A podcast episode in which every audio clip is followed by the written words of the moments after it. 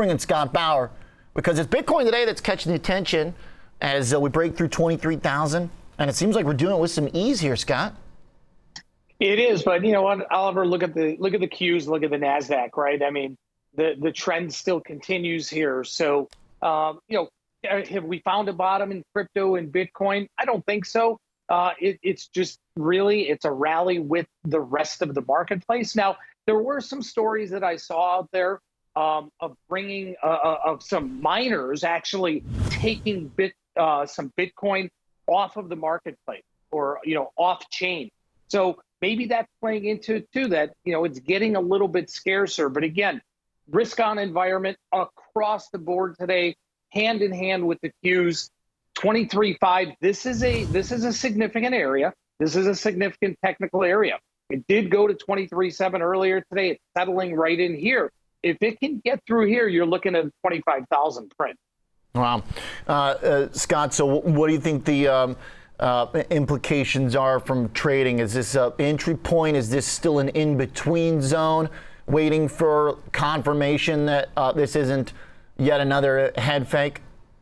Oh, it is right in between. I mean, if you think about where it's traded, you know, over the last several months, we, you know, 18 to 30 ish, let's call it, with, you know, a good proportion of that time being down towards the lower end. But we're sitting right in the middle of this range, like almost smack dab in the middle. So, you know, th- this to me would not be an entry point. What, what I personally like to see is it come back down just around 22, maybe 21, 8 or so and hold. If it does, and then rallies from that point, then I think you can, you know, with a little bit more confidence, ride it up to 25.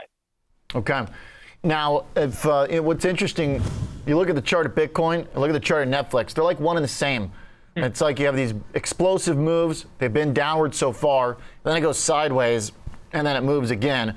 And it sounds like from your description of the overall environment that you would think whichever way BTC goes, markets probably follow. Can we use these as um, you know stocks and Bitcoin? Are they kind of uh, a tradable pairs at this point, where if BTC's up 10% overnight, you come in and scoop up futures?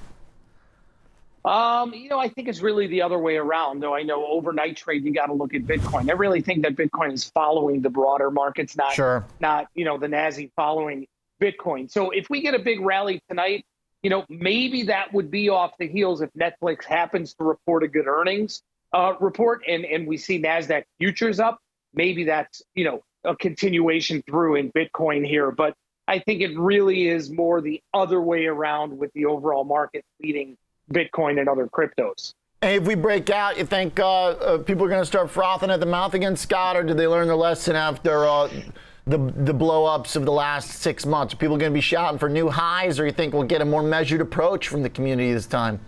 I do think you'll get a more measured approach. I mean, I would hope we do because people need to learn their lesson, not just you know on an individual basis, but but the whole marketplace needs to learn its lesson. I, I you know, people are gonna you know be haters on me for this, but I don't want to see Bitcoin rally 50% right now. That's not good for the market.